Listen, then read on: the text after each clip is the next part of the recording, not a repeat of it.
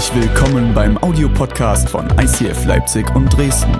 Wenn du Fragen hast oder diesen Podcast finanziell unterstützen möchtest, dann schreib uns an info at icf-leipzig.de.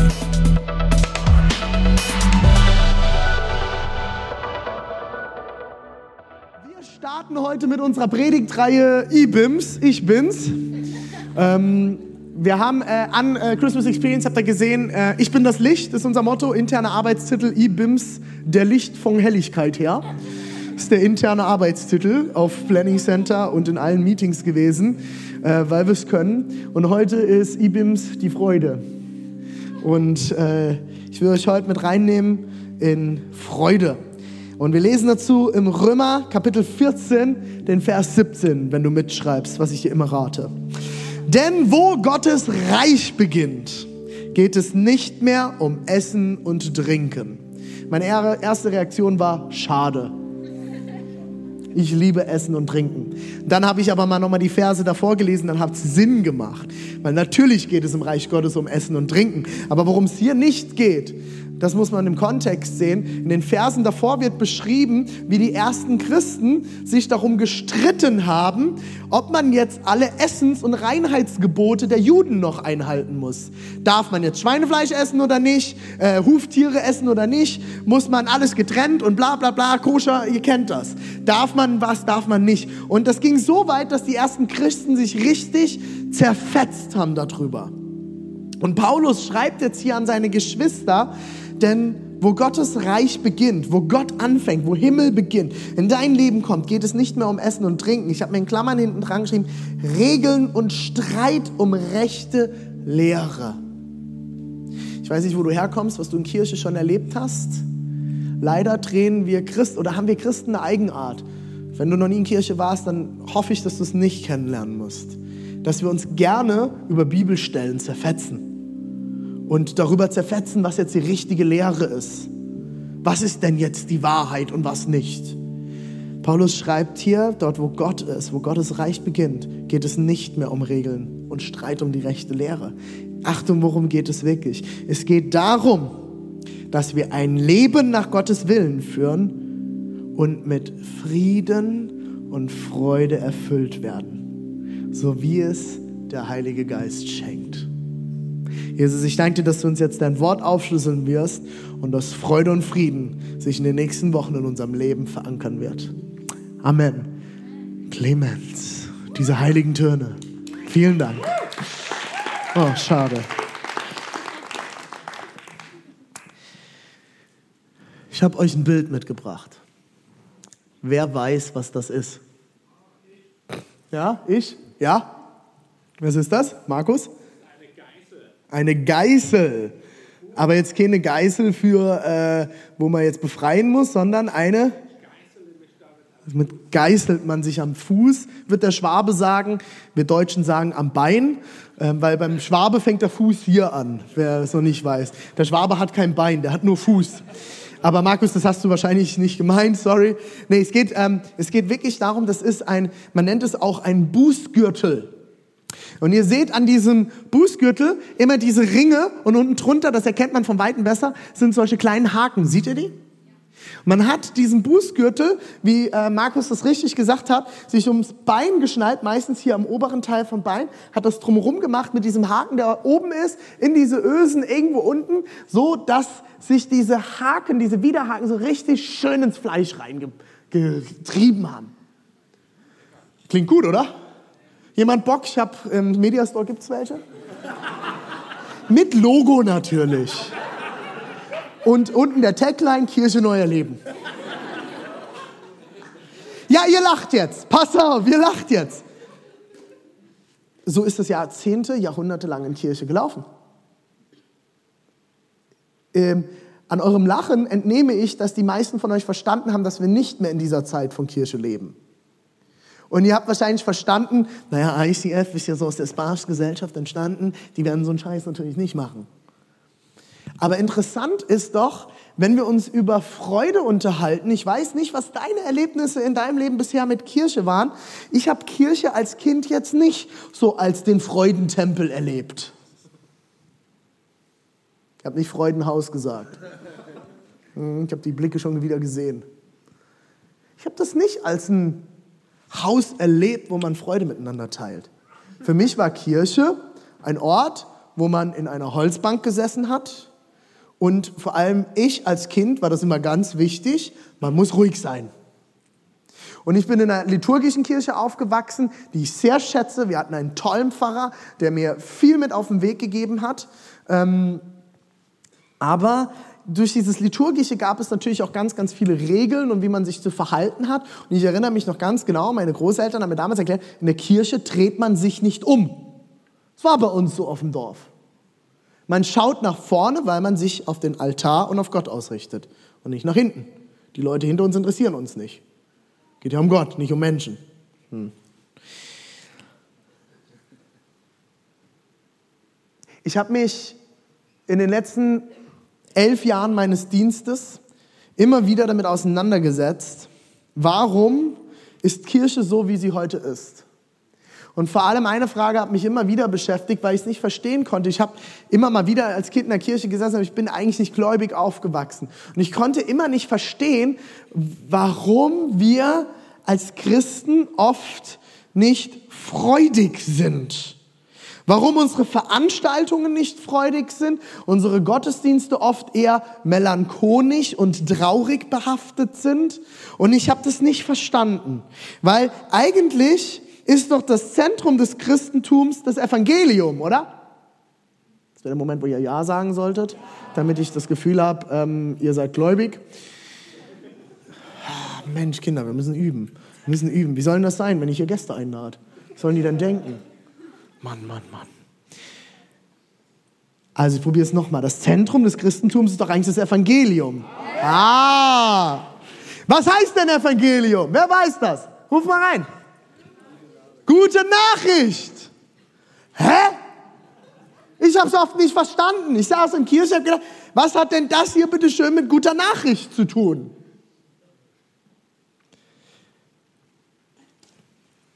Machst du nochmal das Bild? Das hat jahrhundertelang unser Kirchenbild geprägt.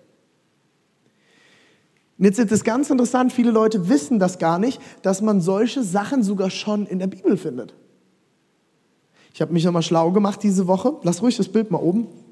Das darf sich schön einprägen. Schon in der Bibel findet man die Verwendung von Bußhemden. Vielleicht bist du bei deinem äh, Bibellesen schon mal darüber gestolpert. Und viele Leute haben jahrhundertelang gedacht, dort geht es um irgendwie, also kennt vielleicht auch diesen Spruch, sich mit Sack und Asche kleiden. Bei diesem Sack steht eigentlich dasselbe Wort wie Bußhemd hinten dran. Man hat immer gedacht, das sind halt irgendwelche Säcke, die man getragen hat, die halt nicht so attraktiv aussehen. Und als Zeichen von ich tue jetzt Buße. Was man aber mittlerweile herausgefunden hat, weil man Überreste von solchen Bußhemden gefunden hat und verschiedenste Hinweise auch in, in nicht-biblischen Büchern, das sind, am Ende sind es Hemden, die aus ganz ekelhaften, schabenden, sehr festen, borstenartigen Tierhaaren hergestellt wurden. Ein erster Verweis dazu findet man im Psalm 35. Da wird beschrieben, dass sich jemand auch in so einem Bußhemd kleidet. Sogar Johannes der Täufer hat ein Bußhemd getragen aus Kamelhaaren. Das Kamelhaarhemd. Das war nicht einfach nur, dass der gerne Kamelhaar getragen hat. Der hat das wahrscheinlich sehr ungern getragen, weil Kamelhaar ist, Kamelhaar ist ein ziemlich blöde Haare für ein Hemd. Die sind ziemlich fest. Und man hat das dann teilweise auch aus Schweineborsten hergestellt und aus immer festen, borstenartigen Haaren und hat diese Borsten und das, das Feste hat man nach innen getragen, sodass das schön scheuert auf der Haut. Wer, wer war beim Bund? Gibt es Leute, die beim Bund waren oder damals noch NVA? Ja? Kennt ihr Pferdedecken noch? Kennt ihr das? Also nannte man das bei uns in der Ecke. Pferdedecke, diese, diese Bundeswehr-Wolldecken. Diese ganz festen, die ekelhaft sind. Daniel, würdest du dich da so mit nackig zudecken in so einem Ding? Also mal davon abgesehen, dass du wahrscheinlich nicht nackt schlafen willst, aber äh, Nee, aber die, die sind eklig, oder? Die sind so ganz fest und eigentlich nicht bequem. Das sind jetzt nicht die Decken, die ihr, Lüdi, daheim auf, auf dem Wohnzimmercouch habt, oder? Nee, die, die sind ganz fest und man trägt, man würde sich da nicht nackig drin einwickeln, weil das reibt. Das reibt am Körper. Und am Ende bist du, hast du überall wunde Stellen. Das hat das Bild von Christentum über Jahrhunderte lang geprägt. Wisst ihr, wo das herkommt? Habe das immer nicht verstanden. Ich habe gesagt, hä, was hat denn sowas mit Christsein zu tun? Ist es Jesus Idee, dass ich Schmerzen habe? Was ist das für ein Gott? Es ist ganz einfach. Christen haben über Jahrhunderte gesagt bekommen, wir sollen gut sein und Jesus nachfolgen, aber nicht glücklich. Jesus nachfolgen bedeutet, dass wir unser Kreuz auf uns nehmen, uns selbst verleugnen und leiden wie Christus, aber nicht glücklich sind. Oder? Wir müssen unser Kreuz auf uns nehmen. Bestimmt schon mal gehört diesen Vers. Nimm dein Kreuz auf dich und folge mir. Verleugne dich selbst. Das sind Dinge, die haben das Christentum über Jahrhunderte geprägt. Zutiefst geprägt. Daraus sind solche kranken Rituale entstanden. Ich muss, wenn ich meine Sünde vor Gott tragen, leiden, wie Christus am Kreuz gelitten hat. Das ist der Grund, warum sich ums, fünf, äh, um, um, ums, äh, ums Jahr 1000 herum die Kirche geteilt hat im großen Kirchenschisma in Westkirche, unsere Breitengrade, und Ostkirche. Die Ostkirche ist hingegangen, die Orthodoxen, und haben die Auferstehung ins Zentrum gestellt. Und damit Freude, Prunk und Ruhm. Die Westkirche ist hingegangen und hat was ins Zentrum gestellt? Was findest du in den meisten katholischen Altarräumen? Ein Kruzifix. Den Tod Christi. Jesus am Kreuz. Die Westkirche, und das ist das, was die Westkirche massiv geprägt hat, ist der Tod Christi. Und diese, diese Streitfrage war so groß, dass die Kirche sich komplett getrennt hat, gesagt hat, nee, wir machen, wir machen unser Ding, ihr macht euer Ding, aber lasst uns nicht mehr miteinander zusammenarbeiten. Deswegen sind westliche Kirchen, vor allem die älteren katholischen Kirchen, weil die protestantischen Kirchen sind ja noch nicht so alt, sind geprägt oft von einer etwas düsteren sakralen Atmosphäre, die auch etwas für sich hat bin ich dagegen, nicht falsch verstehen. Und die orthodoxen Kirchen, war schon mal jemand in einer orthodoxen Kirche? Das ist krass, oder? Russisch-orthodoxe Kirche, griechisch-orthodoxe Kirche, die sind voll, voll von Prunk und Gold und Statuen und Ikonen und alles Mögliche. Und der Freikirche sagt, oh, Ikonenanbetung geht gar nicht. Wisst ihr, was ich mal gemerkt habe? Ich bin dort reingekommen und gedacht, was nehme ich denn hier wahr? Eine Verehrung Gottes, die ich so nicht kannte. Und jetzt jetzt aber wieder ganz klar, ja, warum muss man denn da so viel Gold und bla bla bla. Habt ihr den Tempelbau mal in der Bibel gelesen? Die Stiftshüttenbau? Könnt ihr mal gucken, könnt ihr mal eingeben bei Google, da findet ihr die Texte, Stiftshütte oder Tempelbau. Wisst ihr, welche Anweisungen Gott gegeben hat, wie prunkvoll dieses blöde kleine Zelt war von Stiftshütte? Entschuldigung, wenn ich das so blatt sage, aber wir stellen uns das so vor, so ein kleines süßes Zeltchen, so wie beim Campen. Das war ein prunkvoller Tempel ohne Mauern. Selbst die Priesterkleidung war ge, ge, geschmückt mit Diamanten. Naja gut, jeder Diamant, René, hatte auch eine Bedeutung. Natürlich hatte der eine Bedeutung, aber es waren trotzdem Diamanten. Gott hat nichts dagegen. Interessant ist, was wir ganz oft aus den Sachen machen. Verleugne dich selbst, nimm dein Kreuz auf dich und leide, wie Christus gelitten hat. Das hat unsere westliche Kirche über Jahrhunderte geprägt. Ich finde es ganz spannend. Ich habe mich diese Woche beim Predigt vorbereiten mit einem genialen deutschen Theologen auseinandergesetzt. Habe äh, Videos von ihm nochmal geschaut. Er ist mittlerweile weit über die 80. Jürgen Moltmann. Wer ihn nicht kennt, kann ihn gerne auch mal googeln. Ein ganz, ganz faszinierender deutscher Theologe, der weltweit Anerkennung bekommen hat für seine Werke. Und Jürgen Moltmann hat geredet über Theology of Joy die Theologie des Glücks und der Freude. Und er räumt mit ganz, ganz vielen Sachen auf und ich finde es genial. Viele von den Gedanken habe ich von ihm übernommen und ich will euch jetzt mit hineinnehmen. Was ist denn eigentlich der Unterschied zwischen Spaß und Freude? Uns wird ja immer mal wieder als Kirche auch unterstellt, wir sind eine, so eine Spaßgesellschaftskirche. Und mich hat das jahrelang immer wieder verletzt, weil ich nicht verstanden habe, wo dieser Gedanke herkommt. Und es ist ganz, ganz einfach. Was ist der Unterschied zwischen Spaß und Freude? Spaß ist oberflächlich. Spaß kommt und Spaß geht. Binnen weniger Sekunden. Manchmal Minuten, vielleicht Stunden. Aber Spaß kommt und geht. Was ist Spaß? Achterbahnfahren ist für mich Spaß. Für meine Frau nicht, aber für mich. Ich liebe Achterbahnfahren. Freefall Tower. Puh, geil. Ich liebe das. Das ist Spaß. Spaß kann sein, auf den Weihnachtsmarkt gehen, Glühwein trinken und Freu Spaß haben mit seinen Freunden. Spaß kann für dich sein, irgendwas ganz anderes. Für mich ist Spaß, Bud Spencer und Terence Hill Filme gucken. Leslie Nielsen, nackte Kanone. Ich liebe es. Da habe ich Spaß ohne Ende bei solchen Filmen. Spaß kann sein, einen schönen Abend mit seiner Ehefrau zu haben. Und Spaß kann sein, Zeit mit Freunden zu verbringen. Spaß ist aber etwas, das kommt und geht. Freude ist ein tieferes Gefühl, was mit der ganzen Existenz des Menschen zusammenhängt. Du kannst Freude nur mit deinem ganzen Herzen und vor allem mit allem, was du bist, empfinden. Schiller sagte mal, der große Dichter, Freude ist göttlich. Es kommt von außen hinein in den Menschen.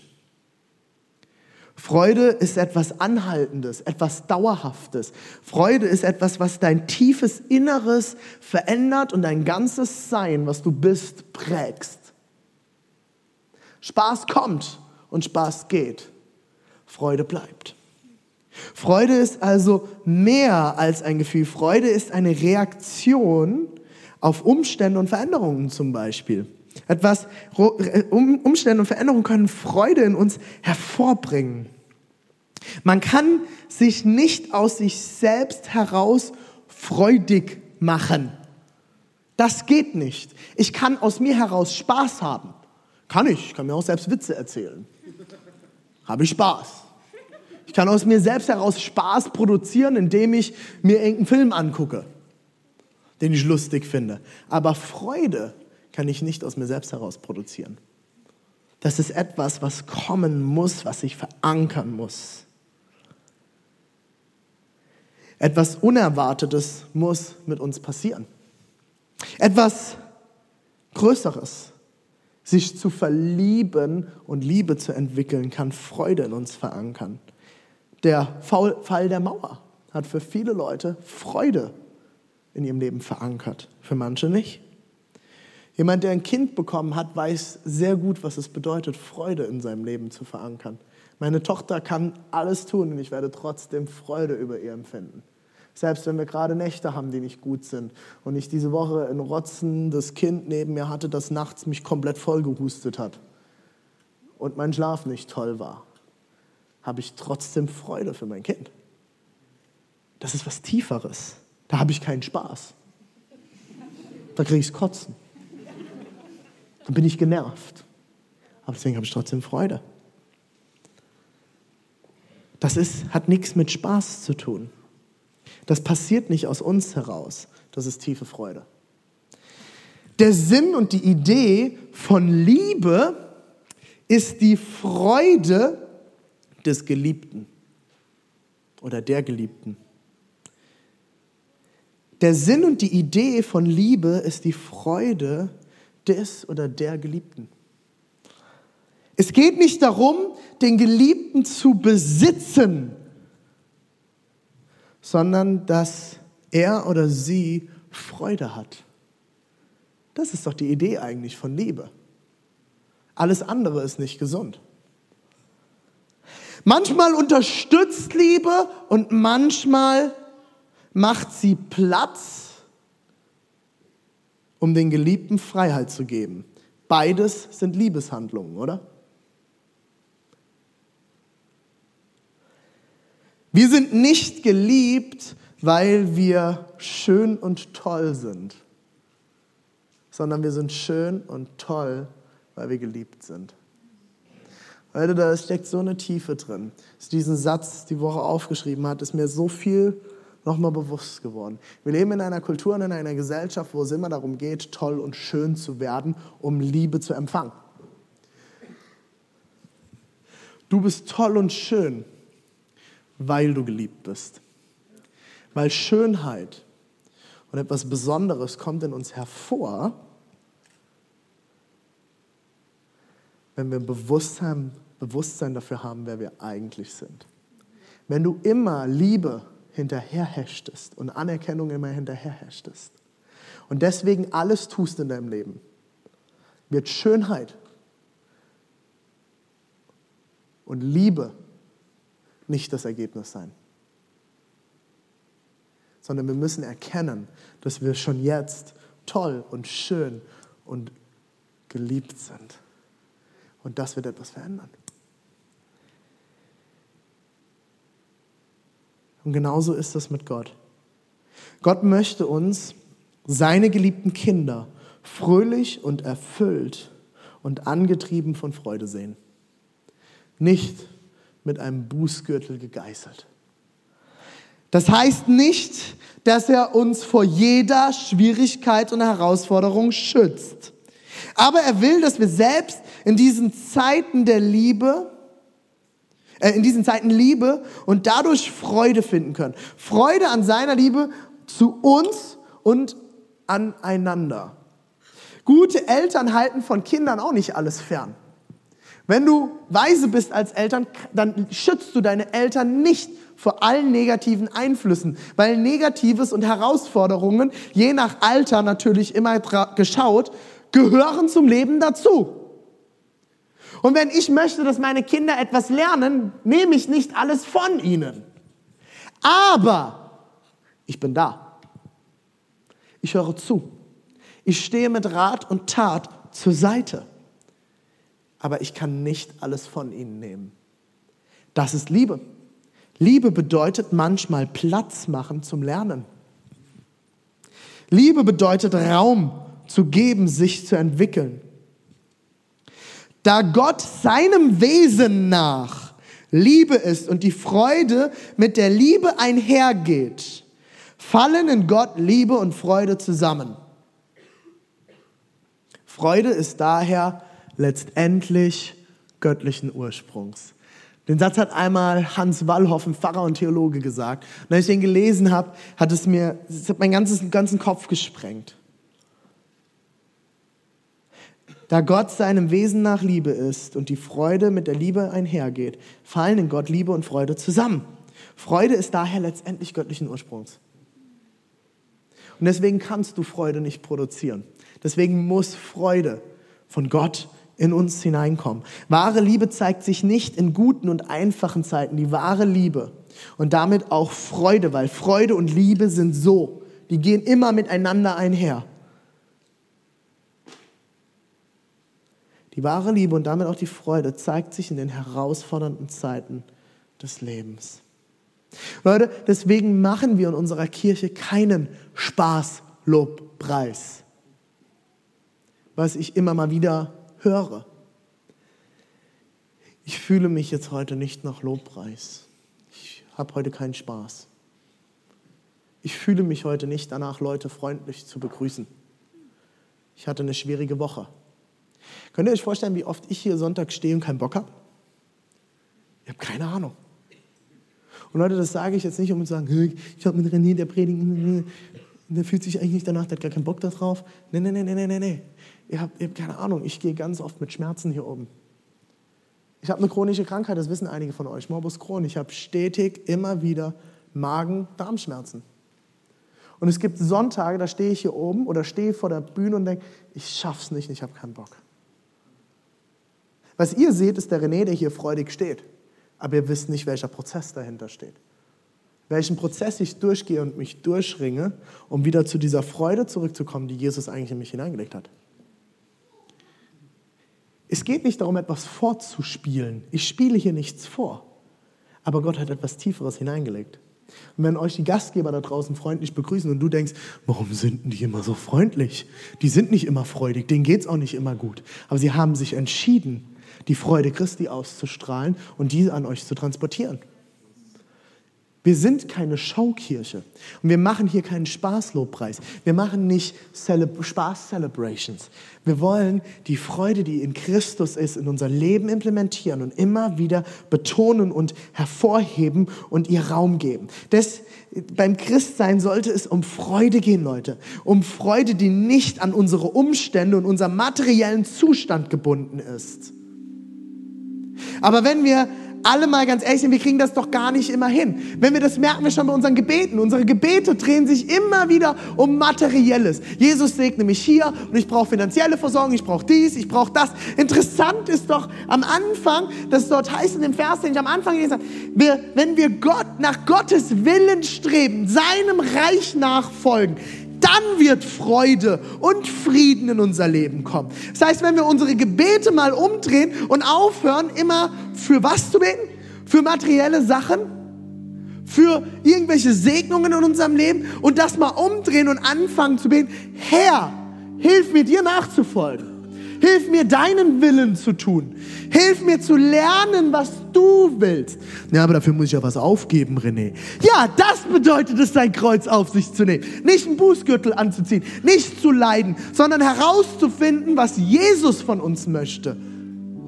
Und wenn wir dem Reich Gottes nachfolgen, dann wird alles andere sich fügen. Du brauchst materiellen Segen. Fang an, Gott nachzufolgen und sein Reich an erster Stelle zu. Oh René, sagst du jetzt, wenn ich Jesus nachfolge, kriege ich materiellen Segen? Ich weiß, das ist eine sehr, sehr schwierige Aussage und dafür kann ich wieder ganz viel einstecken, wenn ich Pech habe. Aber soll ich was sagen? Die Bibel ist sehr klar. Schau dir das Volk Israel an. Das Volk, dem Volk Israel ging es immer am besten, auch materiell, wenn sie Jesus 100%, also damals noch nicht Jesus, Gott, der Gott Abrahams, ihm 100% nachgefolgt sind. Dann hat das Volk Israel im Saft gestanden. Dann waren sie an Bächen aus Milch und Honig. Das war das, was die Verheißungen waren, Leute. Wenn wir Gott nachfolgen, kommt Freude in unser Leben, weil die Dinge auch gar nicht mehr so wichtig werden, weil wir anfangen darauf zu schauen, was Gott bereit hat. Ich habe nachgeschaut, es gibt in verschiedensten Bibelübersetzungen immer natürlich je nach Übersetzung verschiedenste Anzahl von Wort Freude in den Bibelübersetzungen. Ganz, ganz spannend ist, die gute Nachricht-Übersetzung ist die, die es am meisten nutzt. Und es sind immer zwischen drei, knapp 250 und 400 Mal. Die, ähm, die gute Nachricht-Übersetzung verwendet das Wort Freude 407 Mal. Das ist mehr als das Wort Gnade. Wisst ihr warum? Weil Gnade die Grundvoraussetzung für Freude ist. Also mehr als für jeden Tag im Jahr hat Gott Freude bereit. In der Bibel. Ich will schließen mit vier fixen Punkten. Ich gehe da jetzt mit euch schnell noch durch. Wie ich glaube, dass wahre Freude in unser Leben kommt. Und hier geht es jetzt nicht um eine vollständige Liste, da gibt es ganz viele andere Sachen, die noch dazugehören. Ich habe mir vier Punkte rausgesucht, von denen ich überzeugt bin, wie in unser Leben auch als Christen eine neue Freude hineinkommen kann. Und der erste Punkt ist, Begegnung mit Gott. Ich habe das vor zwei Wochen schon mal in meiner Predigt gehabt. Und Leute, ich werde darauf rumreiten, bis ihr alle euch aufgemacht habt, eine Begegnung mit Gott zu suchen. Und es heißt hier in Matthäus 2, ab Vers 10, nach diesem Gespräch gingen die Sterndeuter, wir sind bei Weihnachten, nach Bethlehem. Derselbe Stern, den sie schon beobachteten, halt, als er am Himmel aufging, führte sie auch jetzt. Er blieb über dem Haus stehen, in dem das Kind war. Als sie das sahen, kannte ihre Freude keine Grenzen. Vielen Dank, Clemens. Perfekte Untermalung. Wow. I love it. Es kannte keine Grenzen. Die Freude kannte keine Grenzen, als sie das Kind fanden. Sie betraten das Haus, wo sie das Kind mit seiner Mutter Maria fanden, fielen vor ihm nieder und ehrten es wie ein König. Dann packten sie ihre Schätze aus und beschenkten das Kind mit Gold, Weihrauch und Myrrhe. Als sie das Kind fanden, als sie eine Begegnung mit dem König Jesus Christus hatten, gab es keine Grenzen mehr für Freude. Weil etwas Tiefes in ihnen passiert ist, weil sie etwas Tiefes verstanden haben. Und genauso heißt es in Matthäus 28, 8, am Ende von Jesu Leben. Wir waren gerade am Anfang und am Ende, als Jesus schon gestorben war, sind die Frauen am Grab von Jesus. Und das heißt hier, erschrocken liefen die Frauen vom Grab weg, weil es leer war. Gleichzeitig erfüllte sie unbeschreibliche Freude. Unbeschreiblich. Wir haben grenzenlose Freude, wir haben unbeschreibliche Freude, weil ihnen Gott begegnet ist, Leute. Und jetzt wollten sie sofort den Jüngern alles berichten, was sie erlebt haben. Diese grenzenlose Freude hat dazu geführt, dass sie es allen mitteilen müssen. Allen, sie konnten gar nicht mehr. Wisst ihr, warum ich glaube, dass die Kirche im Westen so schwach ist an vielen Stellen und nicht mehr wächst? Weil wir diese Freude nicht mehr haben. Weil wir uns zufrieden geben mit den Dingen dieser Welt. Uns reicht der Fernseher, uns reicht der Schnaps, uns reichen die Partys, uns reichen die Klamotten, uns reicht die Technik in unserem Leben, uns reicht unser iPhone oder vielleicht hast du Pech und du benutzt immer noch Android. Das weiß ich nicht, aber uns stellen diese Dinge so zufrieden, dass wir vergessen haben, nach wahrer Freude zu suchen. Und wir sind in Situationen, wo es schlecht uns schlecht geht im Leben und wir befriedigen uns mit Dingen dieser Welt, anstatt dass wir das Göttliche suchen in dieser Welt. Wir laufen vor Problemen weg in unseren Ehen, in unseren Beziehungen, in unseren Familien, in unseren Arbeitsplätzen, anstatt dass wir uns mit hineinbegeben und sagen, Gott, was ist das Göttliche in dieser Situation, was du tun willst? Dafür braucht es Begegnung mit Gott. Und wisst ihr, welche Person das am meisten hatte? Zachäus. Zachäus war Zöllner, absoluter Sünder. Der hat Geld von Menschen genommen, das ihm nicht zustand. Und es heißt im Lukas 19, dass er auf den Baum geklettert ist, um Jesus zu sehen. Er hat mitgekriegt, Jesus ist in der Stadt und er ist hochgeklettert und hat ihn gesucht. Er hat versucht, ihn zu finden. Und Jesus kam zu ihm und hat gesagt, Zachäus, komm runter. Ähm, ich will bei dir heute Abend Abendessen. Bei mir? Krass. Und wisst ihr, was dann passiert? Er erschrock, äh, nee, Entschuldigung, eilig stieg Zachäus vom Baum herunter und nahm Jesus voller Freude in sein Haus auf. Hast du Jesus voller Freude in dein Haus aufgenommen? Zweiter Punkt, Menschen, die umkehren. Ich sage euch, so wird euch im Himmel Freude, wird auch im Himmel Freude herrschen über einen Sünder, der zu Gott umgekehrt ist. Mehr als über 99 andere, die nach Gottes Willen leben und es deshalb gar nicht nötig haben, zu ihm umzukehren. Gott freut sich mehr über die 25 Leute, die sich vor zwei Wochen hier im Gottesdienst dafür entschieden haben, Gott kennenzulernen, als dass du Jesus nachfolgst. Puh, das ist aber krass. Und wisst ihr, warum wir uns in Kirche drehen? Dass wir Jesus nachfolgen. Wir vergessen, dass wir Menschen Jesus vorstellen müssen. In der normalen deutschen Kirche kommen im Jahr eine halbe Person statistisch gesehen zum Glauben. Und wir drehen uns um uns selbst und drehen uns um uns selbst und drehen uns um uns selbst und drehen uns um uns selbst. Und ich muss und ich muss und ich muss. Weißt du, was du musst? Dich freuen und die, die Botschaft verteilen.